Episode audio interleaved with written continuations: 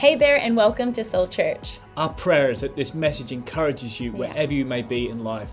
You know, we've been hearing so many stories about what God is doing in people's lives, and we'd love to hear yours. So take a second and send your story to stories@soulchurch.com.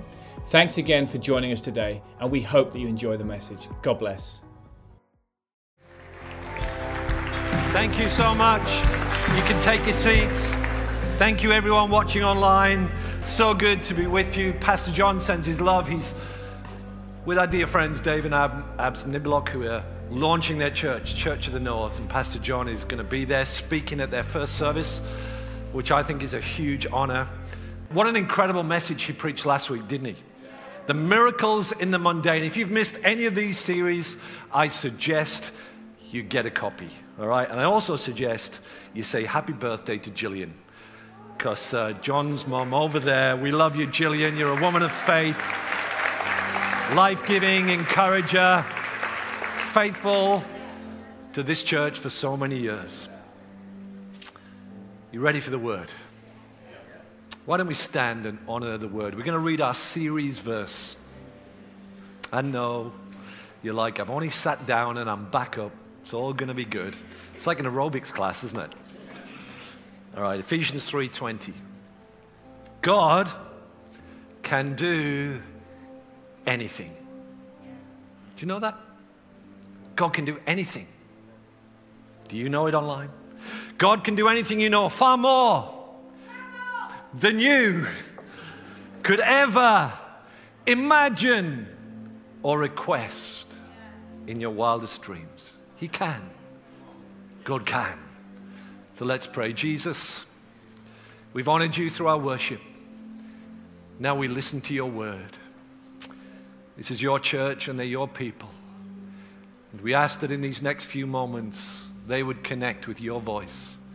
And so speak to us and do what only you can do in our lives and in our families. In this moment, we ask. In Jesus' name. And everyone with a bit of faith, give me a big smile. And took their seats. Amen.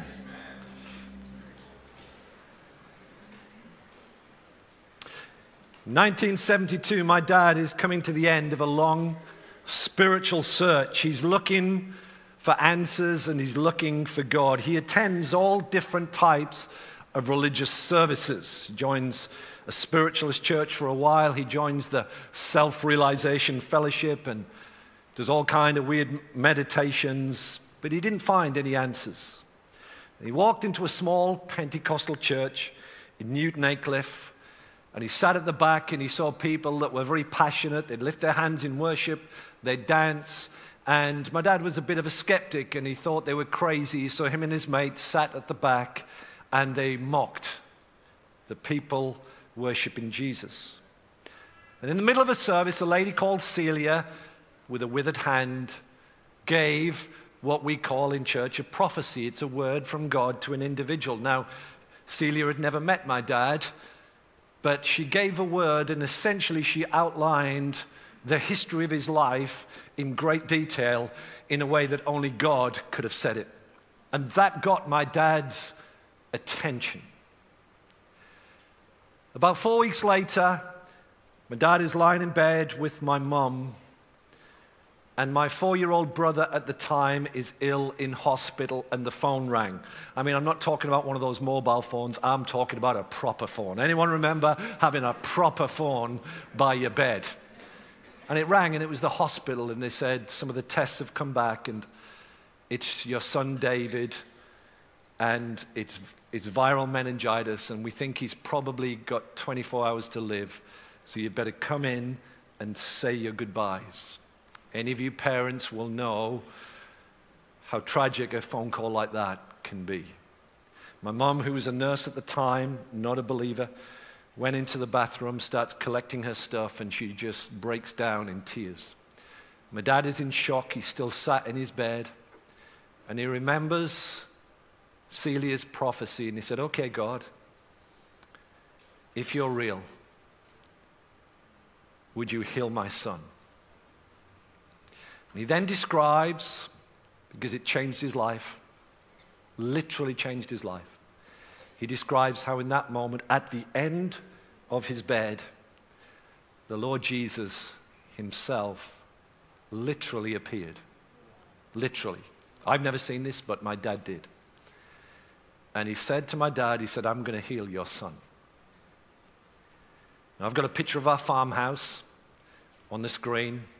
And in the farmhouse, this is the room in which that happened. The end of his bed. They went into the hospital. After 24 hours, my brother was still alive. They took him to my mom and dad to one side. They said, "Look, he's still seriously ill. He's going to grow up deaf, dumb, or blind. He's had a serious brain injury."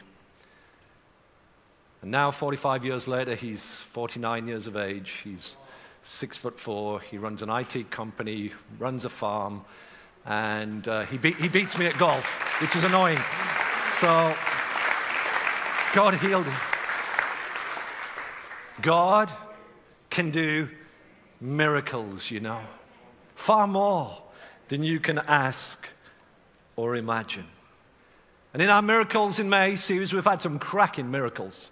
You're going to hear one in just a moment from Mark Taylor, who works as a chaplain in the hospital. He's one of my heroes. He is there at the darkest moments, and in a moment I'm going to invite Mark up to tell you the miracle he experienced, was a part of this week. But another one was a lady called Bev Stainsby. I think we might have a picture. She couldn't be here. She had an appointment. She was elsewhere, but she was at chapel on Tuesday, and Bev came bounding up to me just full of life on Tuesday. She said, I've had my miracle in May.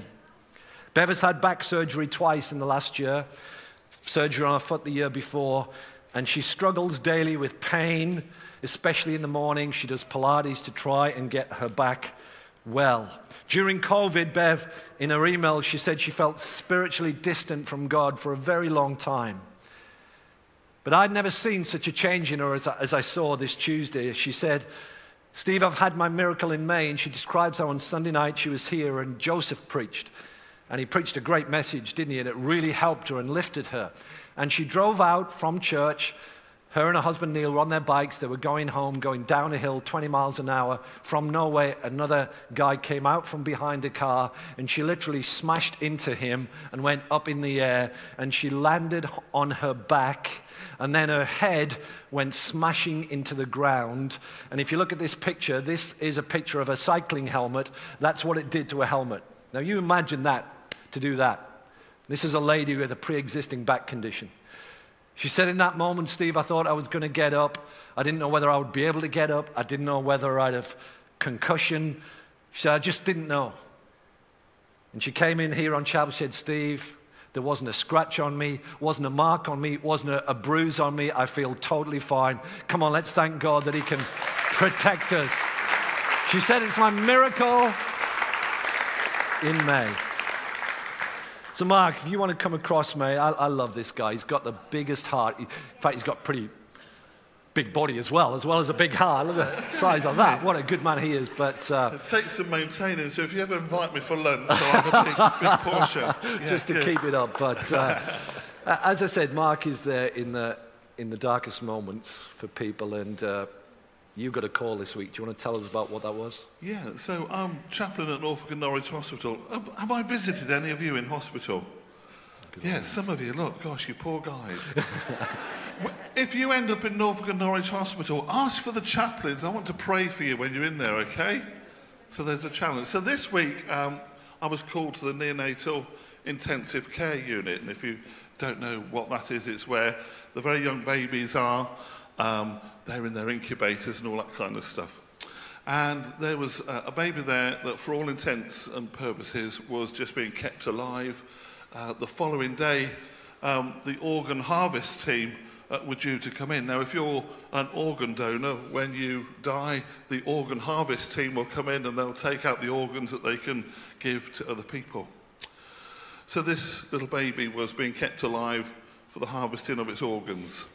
The family said, "Will you send a chaplain to bless the baby before the harvesting takes place?" And I went on to NICU, and I wouldn't do this in community. I'm a pastor, but I wouldn't baptise your children. We'd dedicate your children. But something inside me said, "Baptise this baby." So I asked for water, and I was given a little vial of sterile water and baptized this little baby before its organs were harvested to bless other children and people that needed those organs. Wow, I mean, can you imagine that? It's difficult, yeah. And how were the family at that time? Distraught. Yeah. So what happened next? Dark moment. And that was it. I left the ward. The next morning, NICU rang and said, what did you do to the baby? I said, I baptized it with water and in the name of Jesus. You see, because that baby's now ready to go home. There's nothing wrong with that baby.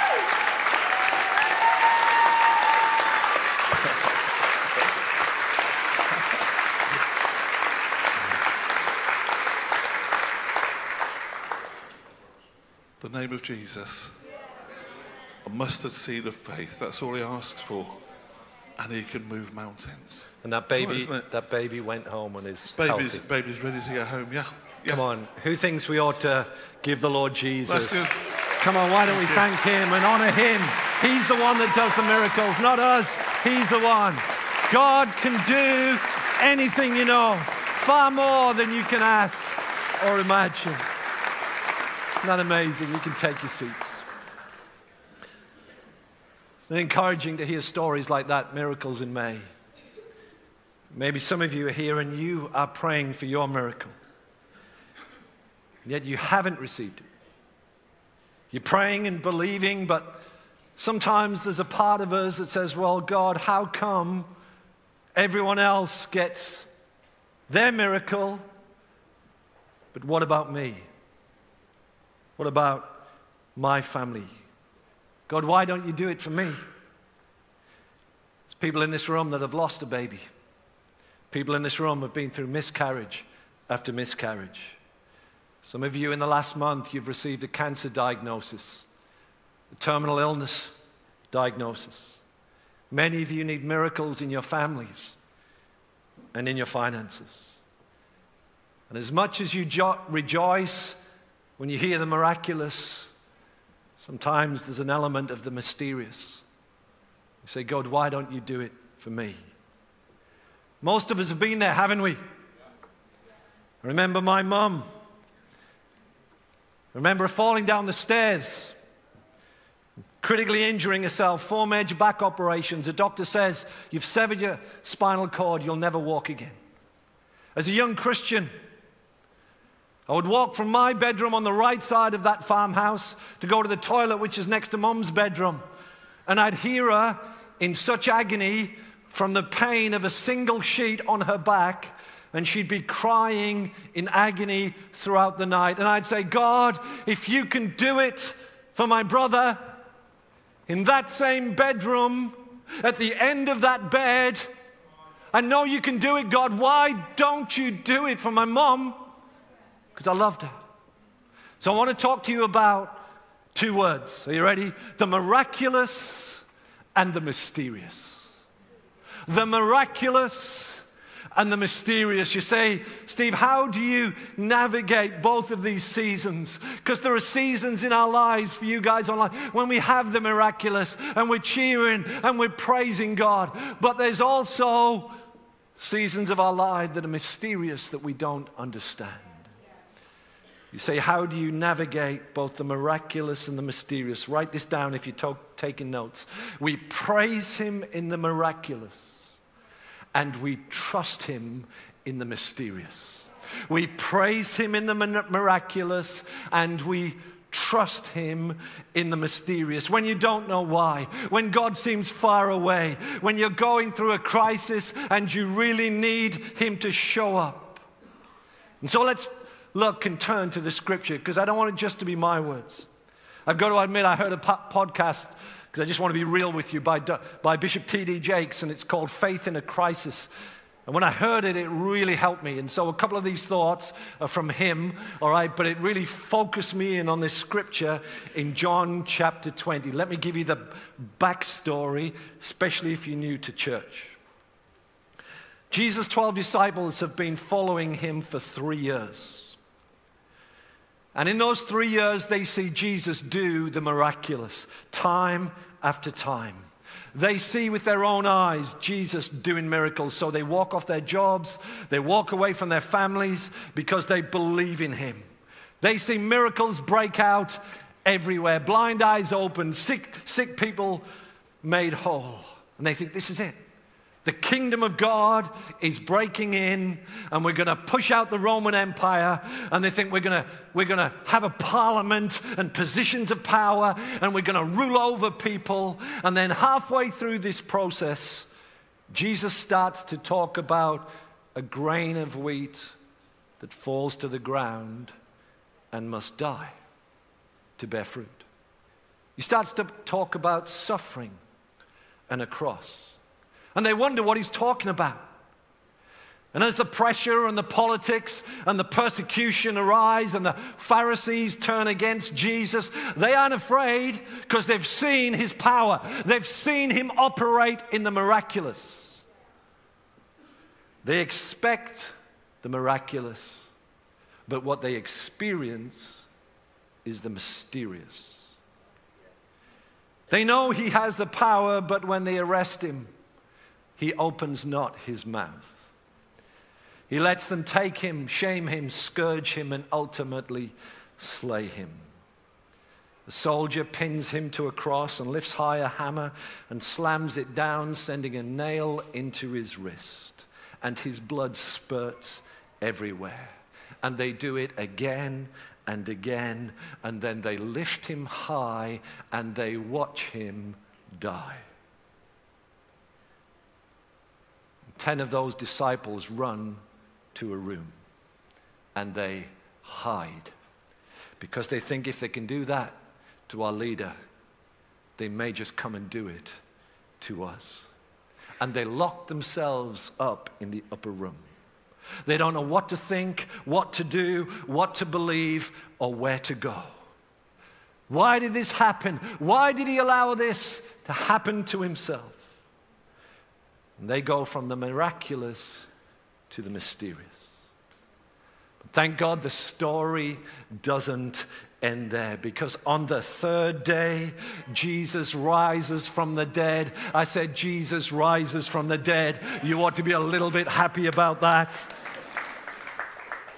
And he invades that upper room, and the miraculous invades the mysterious.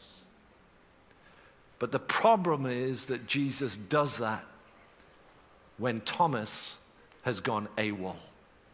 He's not in the room when Jesus first shows up. There's only 10. He's out someplace trying to figure out whether he should keep believing or not. Maybe I shouldn't go back to the church. Maybe I don't fit in. Doesn't seem to be working for me. Maybe I'm the problem. I don't know where I fit in. Can't go back to Galilee, I've left there, and I can't go back into Jerusalem. Maybe you're watching online and you're thinking, I don't fit in. You're too much of the world to fit into the church, or maybe you're too much of the church to fit into the world.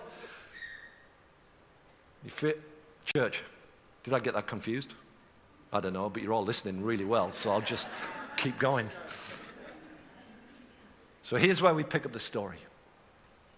John 20, verse 24, it says, Now Thomas, called the twin, one of the 12, was not with them when Jesus came. He wasn't in the room. Everyone else has experienced their miracle and made the miraculous. But Thomas is still in the mysterious. How come I missed out? How come everyone else gets their miracle? Have you ever felt like that in church? Verse 25, it says, The other disciples said to him, We've seen the Lord. And so this is Thomas speaking, says, Unless I see in his hands the prints of his nails, and I put my finger into the prints of his nails and put my hands in his side, I will not believe. He's a skeptic right now. Thomas is like, I'm so pleased for you all. I'm glad you've had your miraculous.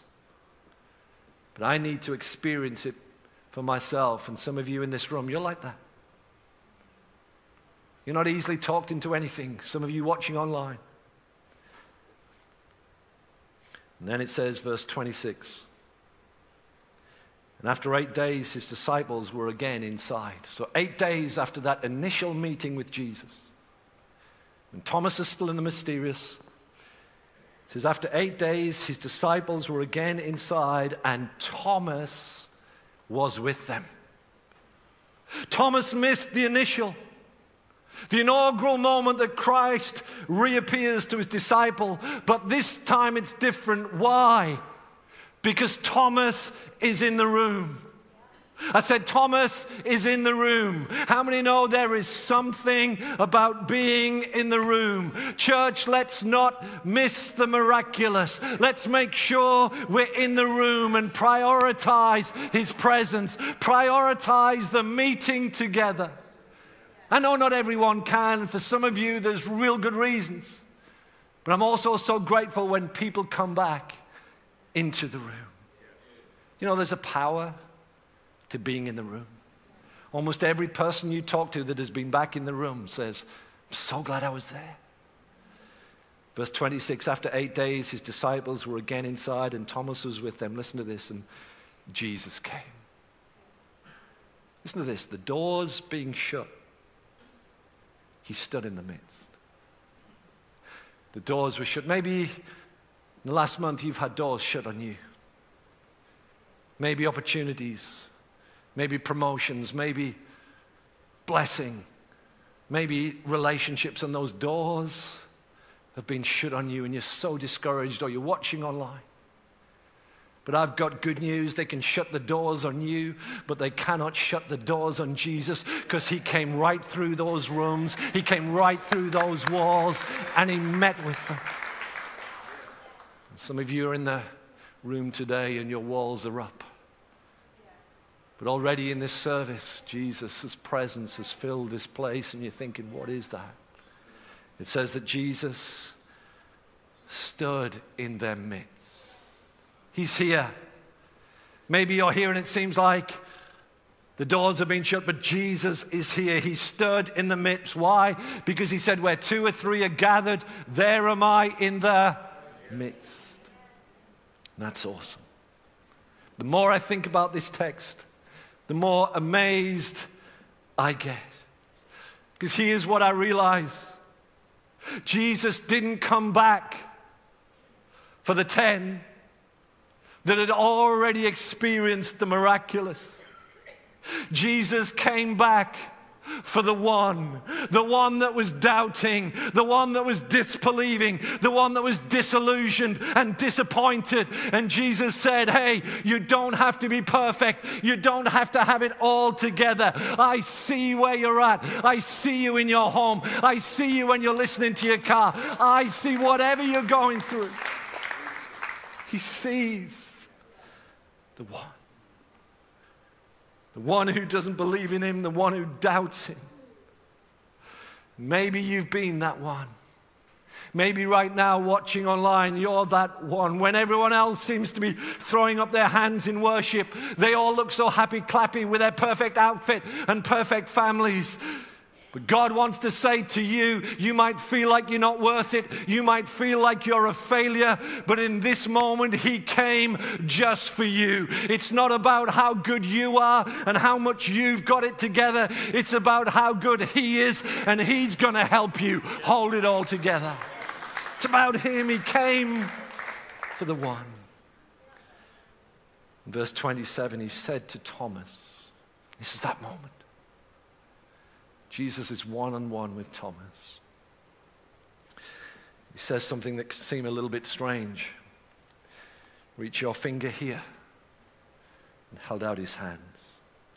And reach your hand here, and put it into my side. Thomas thinks Jesus is dead. He saw him die. They took him down. His rigor mortis ridden body. He was cold, he was dead, he was lifeless, and they put him in a tomb, wrapped him in linen. Now, the risen Jesus, same one, walks with Thomas and gives him an opportunity that few leaders have the grace to be able to give. Most leaders will show you their success, their degrees, their qualifications, or even their crowns. But there are few that will show you their wounds. Jesus says, Thomas, come up close and see. See where they stripped me. See where they scourged me. See where they drove nails into me, and see where that spear went in that caused my heart to explode and blood and water flowed out. See me as I am. See me in my brokenness. See me when I'm bruised, not when I'm perfect and flawless. See me as I am, the real me, the authentic me. And some of us need to stop looking at the Jesus that the media portrays or the Jesus that your religious upbringing portrayed, and you need to come close to Jesus and see him as he is, and see how much he loves you, and see all that he did for you. Your finger in his side. It had been opened up to his heart. I think if only we would reach and feel Jesus' heart for us, we'd never doubt him. We'd never disbelieve him.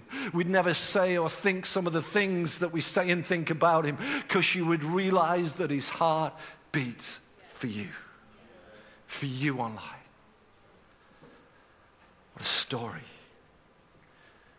What a story. And then he says to Thomas,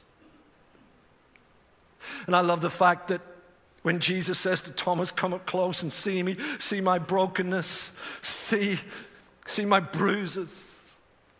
I think another thing that Jesus is saying to Thomas is, Thomas, when I am in your life, when I come on the inside of you, it's going to give you the faith to know and understand that no matter what they throw at you, no matter how much they knock you down, the good news is when he is inside of you, you can get back up again. Why? Because Jesus is the resurrection and the life. And if he can come back from the dead and he lives in you, he's going to help you get back up again. I love that. Get really excited. If you're on the front row, I'll start spitting. It's a mess down here. So I can understand why some people sit at the back. It all makes sense. And he said to Thomas, do not be unbelieving, but believing. See, you've got to praise him for the miraculous, but you've got to believe in him and trust him and have faith in him when you're in the mysterious. Keep believing. You guys online, keep having faith, because faith is the currency of heaven. Let me give you a couple of scriptures. Hebrews 11:6. Without faith, it is impossible to please God. For whoever comes to God must believe that he is, and that he's a rewarder of those that diligently seek him. He wants the best for you. He is a rewarder. Hebrews 11:1. Faith is the substance of things hoped for, the evidence of things not yet seen. Don't focus on what you're seeing. Focus on what he has for you. 2 Corinthians 5:7, we walk by faith, not by sight. Last one, Galatians 2:20, I've been crucified with Christ, and I no longer live, but Christ lives in me. The life I now live in the body, I live by faith in the Son of God, who loved me and gave himself for me. Keep believing, keep trusting him. Like my Uncle Alan did. For how many years was it, Alan? 14 and a half years. He kept believing. Katie Cooper, when they said you'd end up in a wheelchair, how many years did you keep believing for? 19 years. Sometimes, whether it's 14 years, whether it's 19 years, you might feel like you've been stuck in the mysterious. You're locked in, there's no way out. But one day, the miraculous can break into whatever you're going through. Keep trusting him. Keep believing. How does Thomas respond to Jesus' revelation of himself? And Jesus' challenge to keep believing. Verse 28. And Thomas answered and said to him, my Lord and my God. You know, it's one thing to praise a person for what they do for you. That's great. Some of you parents know what that's like. You go on holiday and what do? You bring your kids a little gift, don't you? And they're really pumped, aren't they? Little tinkers. They love it. But remember that time you came back and you didn't have a gift? They weren't so pumped to see you then, were they? It's one thing to praise someone for what they do. But there comes a moment when you love them for who they really are. They really are. When Thomas says, my Lord and my God, it's not just about what Jesus has done. He recognizes him for who he is, my Lord and my God. Now, I've been married for 29 years, very happily married. I love my wife more today than ever. And I've only realized something in about the last year, 29th year of marriage, that I'm a big softy. My kids call me a big softy. I'm a big softy about my mom, and I think I'm realizing I'm a bit soft with the missus as well. And here's how I realize it. I realize that when I get stressed, when I feel overwhelmed, because come on, we all do at times, don't we? I've realized I do this. I get my wife, and I bring her as close to me as I can. Sometimes I just hold her. And I've realized that I do that. And in those moments, I'm not expecting her to fix it. I'm not looking to her for her power. I realize in that moment, I just need someone to be with me. It's not about her power, it's about her person, her presence. And sometimes when you're in the mysterious, yes, thank God, sometimes his power is there, but sometimes when it isn't, it's actually his person. It's the fact that he draws close to you. And it's in some of those moments in your life when you say, my Lord. You're not just the God up there, you're mine. Doesn't matter what the circumstances are, I'm just glad that you're with me, that you're for me, and I need you. My Lord and my God. I want to encourage you, church, if you're in the mysterious, this is the time to draw close to him. The Bible says, draw nigh unto God, and he will draw nigh unto you. Jesus said to him, verse 29, Thomas, this blows me away. You still with me online? I can tell God's in this room, speaking to you.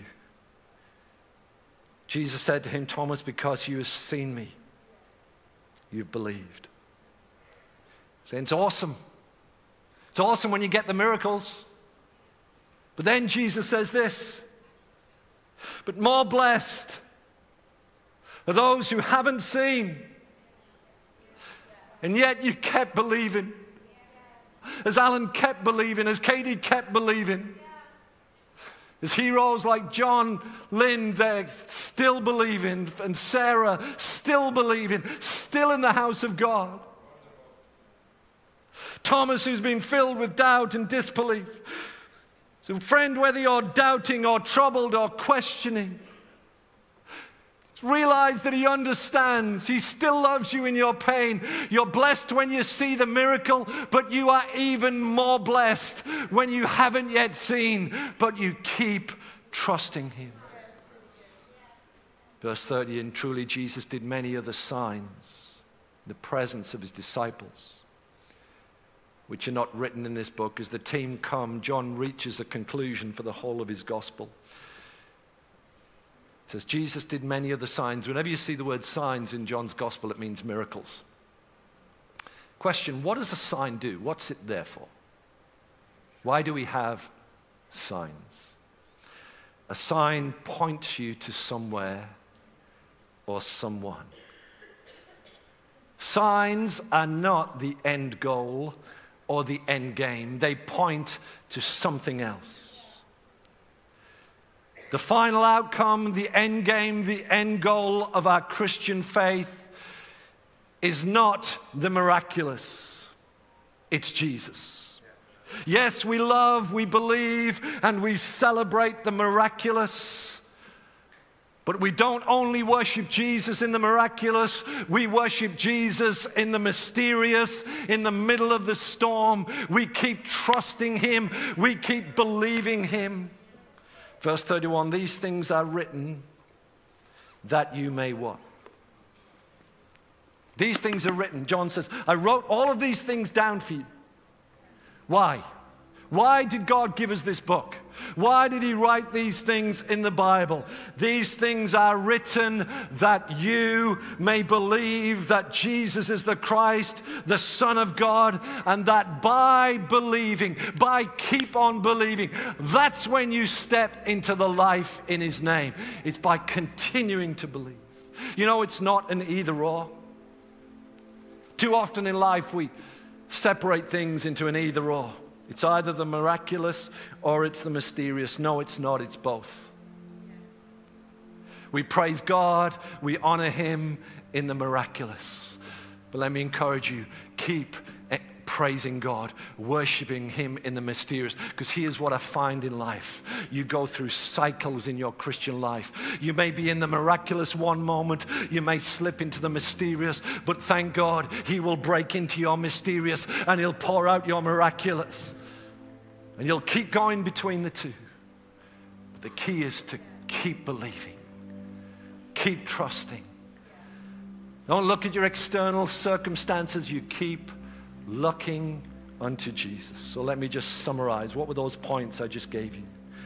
If you want to go, stay strong in the mysterious. I give you 5 things. Number 1, be in the room, as Thomas was. Be in the room. Stay in the room. It's not a time to run from church. It's not a time to run from God. Be in the room. Number 2, see His wounds. See how much He went through for you.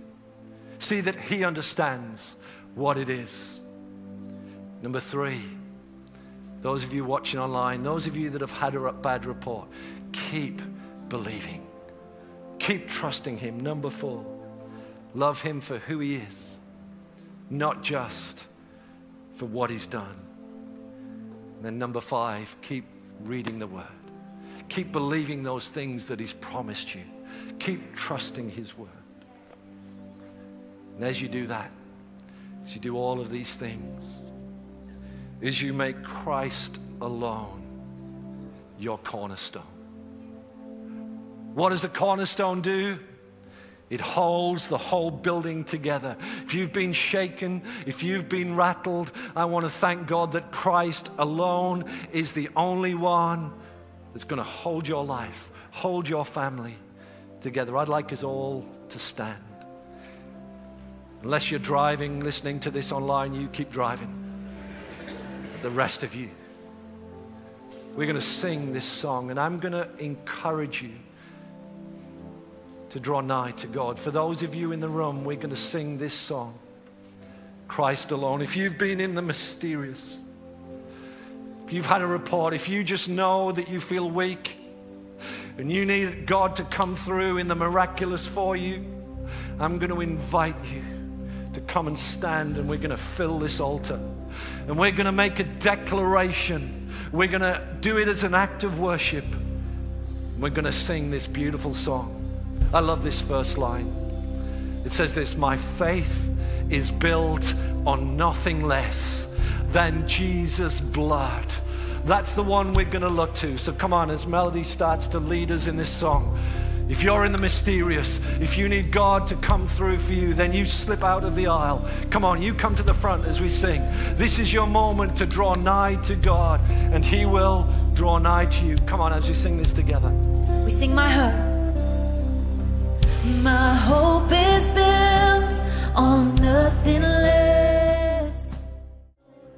Come on, church, why don't we all stretch out our hands to these people? These are real needs. This is a moment when we can be family, and let's really pray over every one of these beautiful people. You online as well, we're praying for you in this moment. Jesus, we take a moment to acknowledge you as Lord. Lord, whatever these situations are, whatever mysteries are going on that we don't understand, we ask you right now to walk into these rooms, into these hearts, as we extend our hands. Lord, by faith, would you do what only you can do? From the youngest to the oldest, we declare the name of Jesus. Let's exalt him one more time. You guys at the front, just stay where you are and keep praying if you need to. That's fine. He is Lord. And when Jesus comes into your life, he does the things that you can't do on your own. None of us were designed to live life on our own. Our lives are all filled with challenges, and we need him. Maybe you're in this room, or maybe you're listening online, and you've never invited Christ into the center of your life to be your cornerstone. We would love nothing more than to give you an opportunity to get to know him, to get to know his love and his grace. He sees you, friend. Maybe you're listening to me and you're a bit like Thomas. You once walked with him, but if you're honest, you've drifted away and you're doubting, and you know that this is the day when you need to come back to him. The good news is he still loves you, my friend. He's for you, not against you. So we're going to pray a prayer all across this room. And for those of you listening online, for those who say, yes, Steve, I want to get right with God, here's what I'm going to do. I'm going to count to 3 in just a moment. If you do want to get right with God, I want you simply to raise your hands or pop something in the chat if you're watching online. But in the room, let's make it a moment of privacy. Just bow your heads and close your eyes. If you know, whether you're at the front or at the back, if you know you need God at the center, you want to pray that prayer. When I count to 3, you raise your hand. Are you ready? All across this room and online. Are you ready? 1, 2, 3. That's it. Just lift it up. Thank you. Thank you. Thank you. Thank you. Thank you. Thank you. Thank you. Beautiful. Thank you over there. Thank you over there. Thank you over there. It's powerful. People getting right with God. So we're all going to repeat this prayer. It's going to be on the screen behind me. Let's all repeat this after me. Say, dear Lord Jesus, thank you for dying for me, to forgive all my sin and failures. Please come into my life and help me by the power of the Holy Spirit to trust and live for you. Amen. And Father, right now, for every person listening to me, online or in this room, every hand that was raised, every heart that's been touched, right now I thank you that you are coming in. And I pray these people will make you the center, the cornerstone of their lives from this moment on. Lord, we ask this in Jesus' name. And everyone who is excited for these people, come on, why don't we put our hands together, clap our hands. What a great decision. You guys online as well, what a great decision. So in a moment, we're going to dismiss you guys back to your seats, but just wait for 1 second. What we'd love you to do, those of you in the room that raise your hand, as you leave, one of our team may have seen you, or out in the Connect Lounge, people are waving these Bibles, get one, even if you've got one. This is going to help you. Another thing we love to do is we have our Jill wall where we take a light bulb and we put it in. It's a public way of saying, hey, this is the day the lights came on for me. We'd love you to do that too. And if you can give us the details, we just want to help and encourage you. So as these people go back to their seats, and those that made the decision, come on, let's put our hands together and congratulate them.